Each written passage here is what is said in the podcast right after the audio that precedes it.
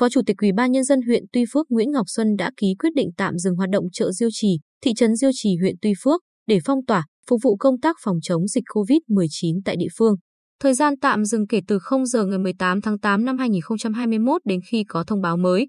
Trong thời gian chợ Diêu Trì tạm dừng hoạt động, tất cả tiểu thương và người dân không được giao dịch mua bán bất cứ mặt hàng nào. Chợ Diêu Trì có 560 hộ đăng ký kinh doanh, buôn bán tại chợ, trong đó có gần 500 hộ buôn bán thường xuyên. Thị trấn Diêu Trì hiện là khu vực có nguy cơ cao với dịch do liên quan đến bệnh nhân 293.801 ở trọ tại phường Trần Quang Diệu, phụ bán bánh xèo ở chợ Diêu Trì, với yếu tố dịch tễ rất phức tạp.